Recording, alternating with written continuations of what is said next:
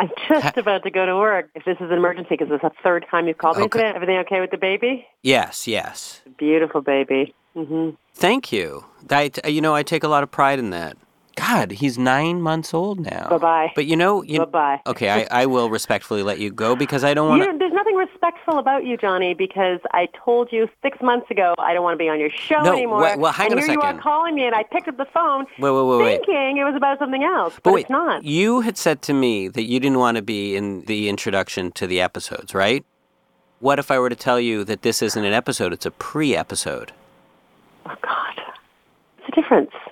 Well, because it's not going to be a canonical episode. it's Really, it, it's an eh? anticipation of the second season. No. And th- there there isn't going to be another episode coming out for, for an entire month. So it's very pre. John, I don't want to be on the show. Period. You're not listening as usual, The floor is yours. I'm listening. John. Yeah.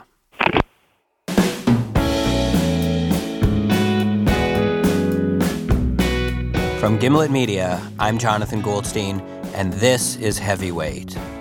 Today's preseason episode Milt.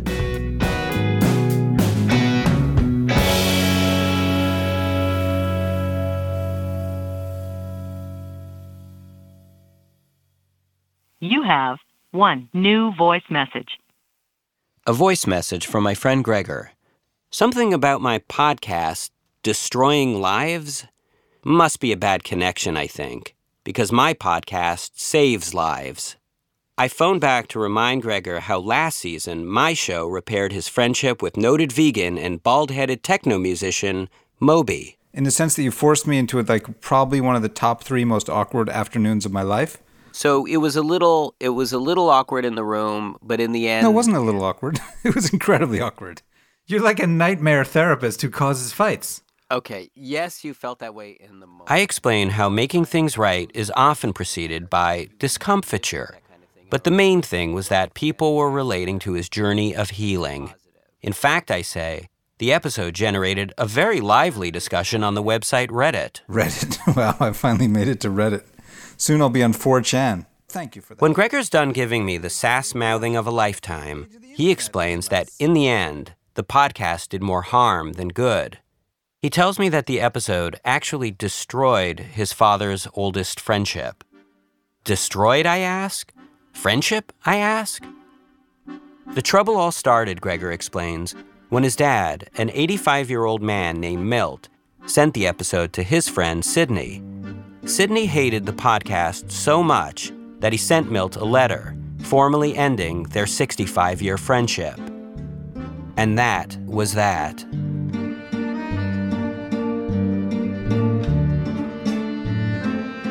According to Gregor, Sidney is a genius and couldn't believe Milt had the audacity to disrespect his intelligence and remaining time on Earth by recommending such a truly terrible podcast. In the time he spent listening to the episode, he could have done something brilliant. Sydney is a professor, the author of countless academic articles, and according to Gregor, a true literary scholar. A Joycean scholar is in James Joyce. As opposed to Joyce DeWitt, who played Janet on um, Three's Company. Anyway, very, very intellectual guy. Right. He does not suffer fools. He's very much inclined to dress people down, set them in their place, that kind of thing. I had ample experience with that kind of thing. Case in point, Gregor proceeds to tell me, in painful and gratuitous detail, what Sydney thought of my podcast. Certainly the sound of your voice could make him angry. Among other things, he thought it jejune, middlebrow, and nothing but a load of chit chat. As with a lot of things that says, I kind of agree with him. It is just chit chat. I mean, the podcast was just us talking to each other. It's not Oh, like but I mean, you know, S- S- Socratic dialogues. I mean, all that was really was two guys talking, right? Well, I think yes, that's empirically true. But I mean, if you're a guy who's going to be like, "Hey, Socrates talked, I talk, I'm Socrates," you know, then I don't think I can get any point through to you at all. Gregor says the letter hit Milt hard. He's lately been taking his meals alone in his office and not speaking much to anyone. It's hard for me to imagine how my show could end the friendship. Sure, there were podcasts that could. I'm all but positive the TED radio hours destroyed tons, maybe even a few marriages. But not heavyweight. My heavyweight couldn't hurt a fly. and so I want to see proof. I insist Gregor send me a copy of this breakup letter, which he does. I'm going to read, we're going to go through the letter, okay? We're going to parse through the letter, all right? Sure. Okay, here we go. So it starts off where he says, after our exchange. Without so much as a Dear Milt, the letter launches into a list of complaints written in the style of an academic monograph, replete with annotation and appendices. And then in parentheses, see poem about friendship. References to previous correspondence. So he quotes from an email sent 11 years earlier. Yeah, okay, so here it is. Hi, Milt. And second references to age old intellectual turf wars. Not understanding the neurotic elements of the battle about the school superintendent. Okay, so this is a whole other thing. There are numbered sections which contain lettered subsections. Bracketing number C, so he goes back to subsection C. Bar mitzvah. I had invited you to my grandson. And finally, there it is, like Gregor said, the stuff about heavyweight. To quote subsection J. Jay, you sent me the link to a radio program Greg was on. I have listened to similar programs when I was driving. Very rarely, if ever, did I stop my reading or writing to listen to what I call chit chat programs. Seeing that chit chat thing in black and white was especially piquant. But as we read through the letter, it becomes apparent that this friendship has bigger problems than my podcast. According to Sidney, while he always asks after Milt's family, Milt never asks after his. And while Sidney attends Milt's family functions, Milt doesn't attend his. And although Sidney takes an interest in Milt's work, to quote Sidney, When I dedicated a published article to you, I quoted William Carlos Williams, So Much Depends, to which you replied that it reminds you of the adult pads, depends, so much for the dedications. The history it seems Sidney isn't so much upset about having listened to an episode of my podcast as he is about having listened to an episode of my podcast starring Milt's son, Gregor, because yet again, Sidney was being asked to care about Milt's family in a way that was never reciprocated. Sidney's real problem, it seems, is that he's always asked to look and listen in on Milt's life without being seen and heard himself. Although the letter reads like a legal deposition, by the end, Gregor and I come to see it as something else an outpouring of 60 years' worth of hurt feelings.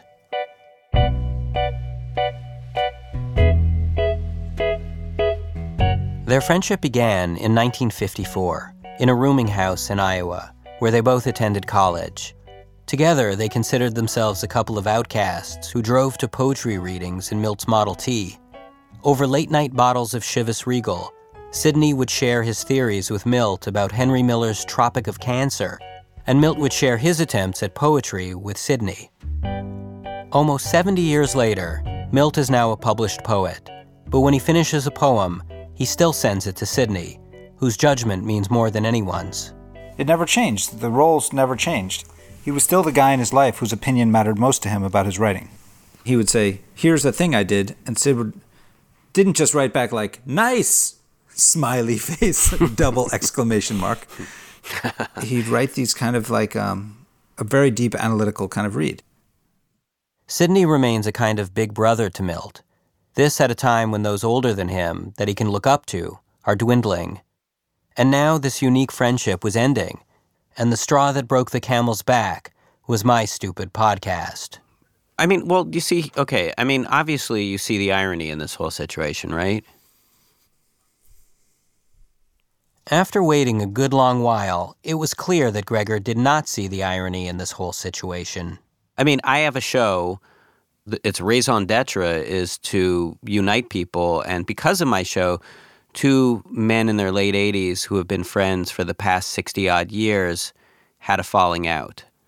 I mean, the end of Sid's letter to my dad said, go shove off. It wasn't a falling out. It was, this is the end. I'll never speak to you again. And as far as you having a radio show that brings together, I always thought you're a disputatious character. I, I think my track record speaks for itself. Your track record, you get into like a tussle with a raccoon on the way to the liquor store. You're never going to have any success with anything. No, no. I don't mean to discourage you. Do you think that, you know, maybe I could do something to help?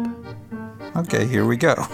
here we go because like helping old men like this is sort of what I do. Every one of your ideas is worse than the previous one, and you're building the terrible idea pyramid. Well, you want to try? You want to try calling your dad? We're almost to the top. Let's call him together. And now we're at the top. Like all Jewish men of a certain age, Milt probably hasn't answered a telephone in close to 50 years. Hello? As expected, Gregor's mom picks up. My grandchild, Greg's son, said when he heard about this, he said, when a person is older, he needs more friends, not less. That's nicely put. The relationship a person has with a friend is so intense and deep. A friendship, a buddy, wow. Yeah. Okay, here you go. Hello, Grior. You- Hello, Father Bear. Oh, hi, hi Mil- hello, oh, uh, I have Johnny on the phone here. Jonathan, Hi. how are you? Good, how are you, Milton? I'm good, thanks. Let me just shut my music off here. Hold on a Okay, second. sure. Milt shushes down what sounds like a New Orleans Dixieland jamboree marching through his den, and I ask if there's a way in which perhaps Gregor and I could help make peace between himself and his friend. Are You're talking about Sidney? Yeah. I mean, he's very brilliant. He, you know, he, he's he's written at least two, three hundred articles. He's a walking encyclopedia about literature. Nobody knows more than he does, but he's more trouble than he's worth. I don't think uh, you realize how crazy he is and uh, difficult to negotiate with. I try to explain how there's nothing really that crazy about Sidney at all. Really, all he wants is more give and take in their friendship. But Milt is too dejected to hear me. I think he's uh, he's broken up with me. I think he doesn't want to have anything to do with me now from the letter he sent. I think it's over. I, I, you know, forget about Sidney. All right, I'm gonna fix this, Dad. Don't you No, worry. no, I, I don't want gonna fix this for you. I don't want to fix it. All right. If you've, if you've given up, you've given up. I Your respect. mother's listening to the Dalai Lama on John Oliver. Hmm. Yeah. Yeah. He, knows about it. He knows about All right. Mom's peals of laughter at John Oliver. Right. talk to you later. Dalai Lama did an impression of Trump. All right. Can't understand a word. I'll talk to you later. Okay. bye. Okay. Gregor? Yes, sir. Okay, so you heard your father, that's it. I thought your mission on heavyweight was, was to resolve conflict. My father's just feeling hurt. I got to massage him a little bit. As far as I'm concerned, end of Act One. And what better way to enjoy the end of Act One but with a message from our sponsors?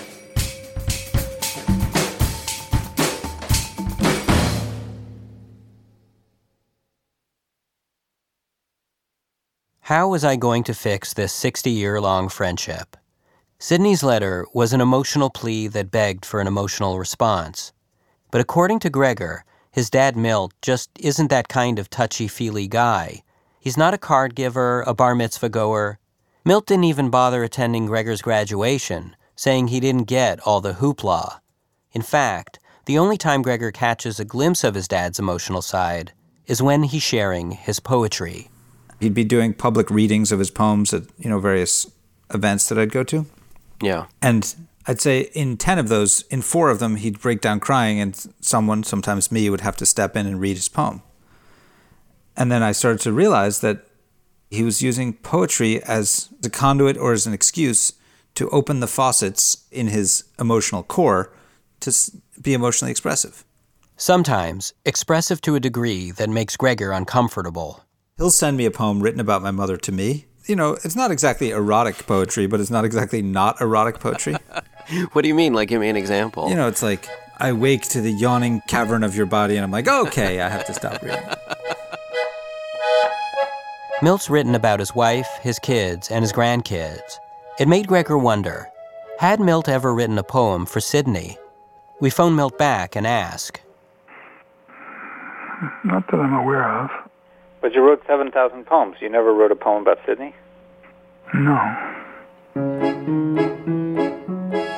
But the question must have planted a seed in Milt's mind.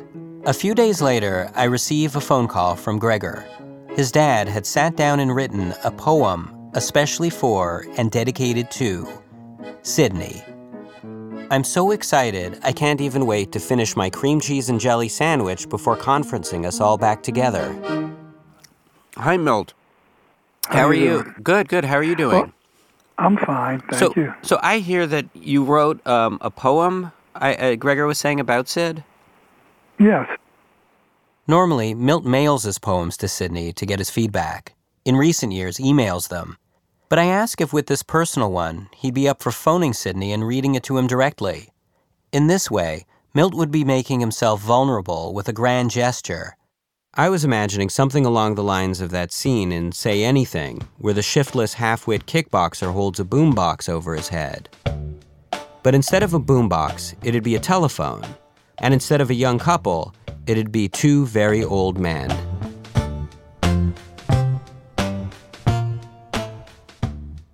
After a long pause, Milt says, I could do that. But then, after an even longer pause, he begins to equivocate.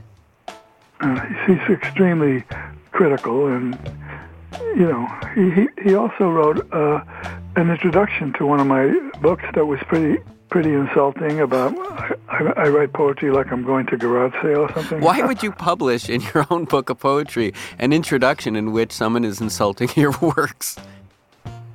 I don't know. Once again, Milt was presenting his work at the feet of the master. But this time, it wasn't just for critique, it was to make amends and win back his oldest friend. And that was scarier.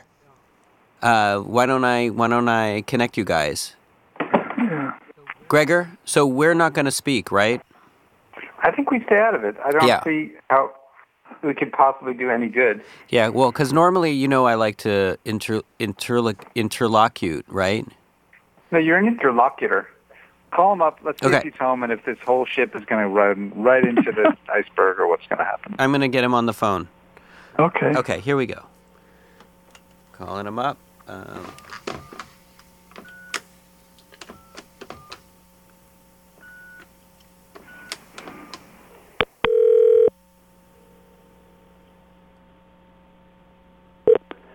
Hello? Hello? Hello. Hello? Hello. Yes. Who is this? This is Milt Ehrlich. How are you? Who is this? Milton Ehrlich. Milt Ehrlich. How are you? Okay. Great to hear from you. Okay, hold on, thank you. hold on. Okay. Thank you. Thanks. Hi, Milt. What a surprise. How how are you? Oh, okay, okay. Go ahead. Yeah, I'm okay. But the reason I'm calling is uh, Greg's Greg's friend Jonathan Goldstein. He wants to wants me to read a poem I wrote to you. He's on the phone right now, I believe. Jonathan, are you there? uh, yeah, yes, hi. Hi, I hi see. there. It's a, group a group call. That's interesting. Yeah. Not only had Milt immediately forgotten our game plan, but he'd also yanked down the curtain to reveal Lurking in the Wings, Sidney's least favorite podcast host. But fortunately, before Sidney could start critiquing my work, Milt begins. Comment or interrupt anytime you want. The poem is called "The Iconoclast," it, and I wrote it in, and I wrote it in homage homage to Sidney F. Okay. Words flow out of their mouths like tropical birds. Chivas regal on the rocks. Fellow thinkers and fellow feelers struggle like sweating sumo wrestlers with a question. How do I live the right life? In impassioned all-night arguments, delight in the tropics of Henry Miller and the naked honesty of Molly Bloom's soliloquy. Utopianists, rebel outsiders longing for communion and community, The end. hoping to change the mind-numbing deadness of schools stamping out a mass of men leading lives of quiet desperation, where men in suits sit with glazed eyes, transfixed by screens, howl for coffee or coke, waiting for long Sunday afternoons, a transformation where killing stops and the dazzling spectrum of consciousness allows one to become more fully human. As slender fingers of the sun seep into their chamber, they solemnly tread home, knowing the struggle to awaken a moribund culture has only begun.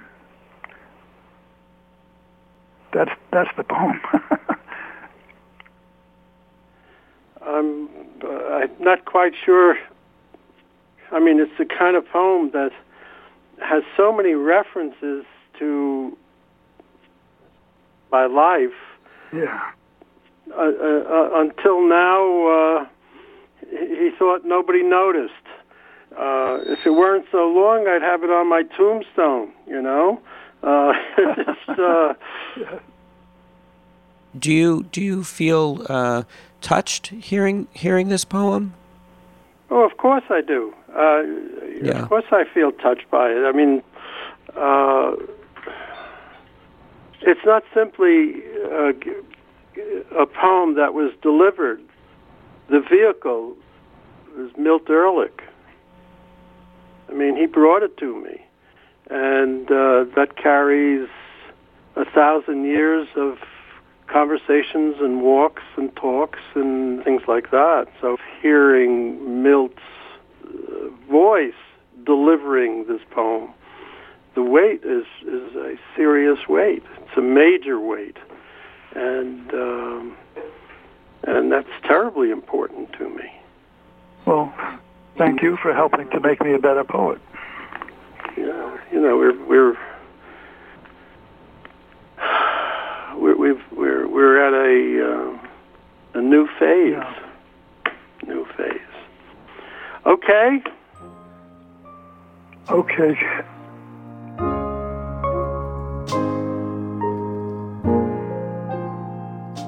There was no reference to the letter nor to their not speaking. In other words, not a lot of chit chat. But by the end of the call, things felt back to normal. So much so that, just as we're all about to get off the phone, Sidney says, as he always does, Say hello to the family, Milt. Say hello. to which Milt says, as he always does, Say hello to who? nothing much of anything. But today, Sidney doesn't seem too bothered by it. Bye bye. Bye bye. Okay, right. thanks. Bye bye. Okay. Bye bye. Bye Bye. bye. Bye bye.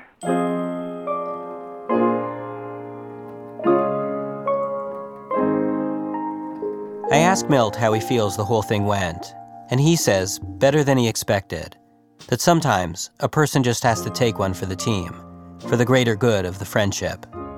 You know, one of the essential uh, things about friendship, and I've written several, I've written several poems about it. I can send to you. Sure. That there's always always one partner in a friendship that values it more and wants it to work more. It's like in marriage. There's always uh, one part of the marriage that that loves the other person more, and because they love the other person more, they can tolerate being loved less. It's the same thing in friendship. Although I don't ask him outright, I get the feeling Milt is saying that, in his friendship with Sidney, he's that guy, the one who's loving more and trying harder. But I'm also sure that Sidney, at that very moment across town, is thinking some version of the same thought. And maybe in all friendships, if you ask who's getting the raw end of the deal, the answer is inevitably, I am.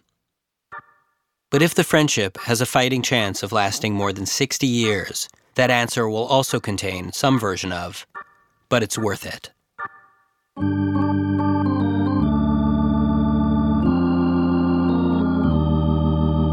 Before we get off the phone, Milt has a question for me.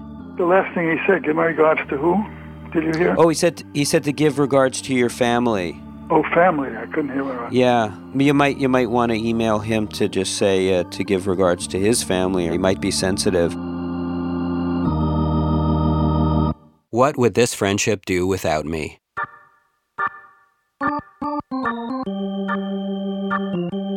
Okay, th- thank you, Jonathan. Okay, take it easy. Bye bye. Bye bye. Hey, Gregor? You still there? Yeah. I'll be the first to admit it. I didn't think it would go as well as that went. I have to say, do you, do you see any any parallels uh, in in uh, in your dad and Sid's relationship and our relationship? I mean, I think Sid's a genius and I'm a genius. I'll take that. Let me ask you a question. Did you know that uh, I recently had a baby? I think you mentioned that. Do you know his name? What are you deposing me? You've never listened to an episode of Heavyweight. I don't like those earbuds in my ears. They hurt my ears. Do you think we're going to end up being friends like for the next like 60 years? You'd be 115. Can you imagine you at 115? You're already like you're 115.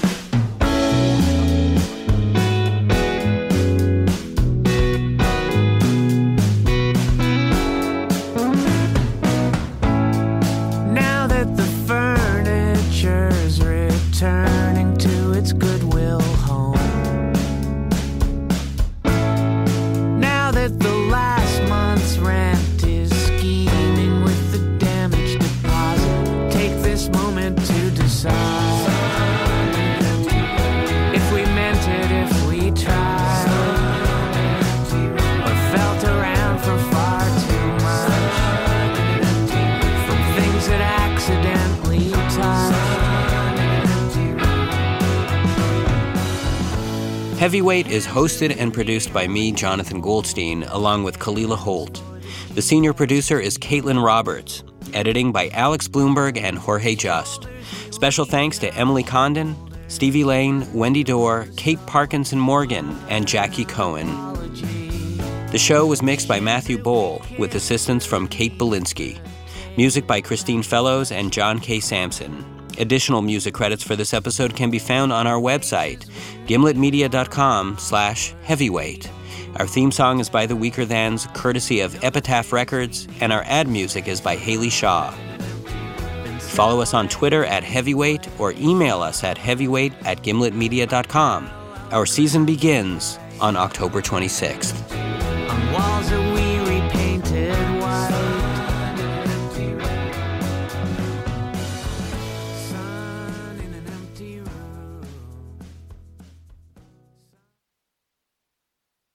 You better get yourself a new pair of headphones, my friend, because there's a lot of great stuff coming your way in season two. what are you threatening me? I'm, you know, I'm working on some stories, and some of them take place in Canada. You're working on stories that take place in Canada. I'm going to go change my underpants. I don't like when you say that. and you know, my friend Jackie, she's she's coming back. I think she's just. How would I know your friend Jackie? You've met her several times. Name doesn't ring a bell.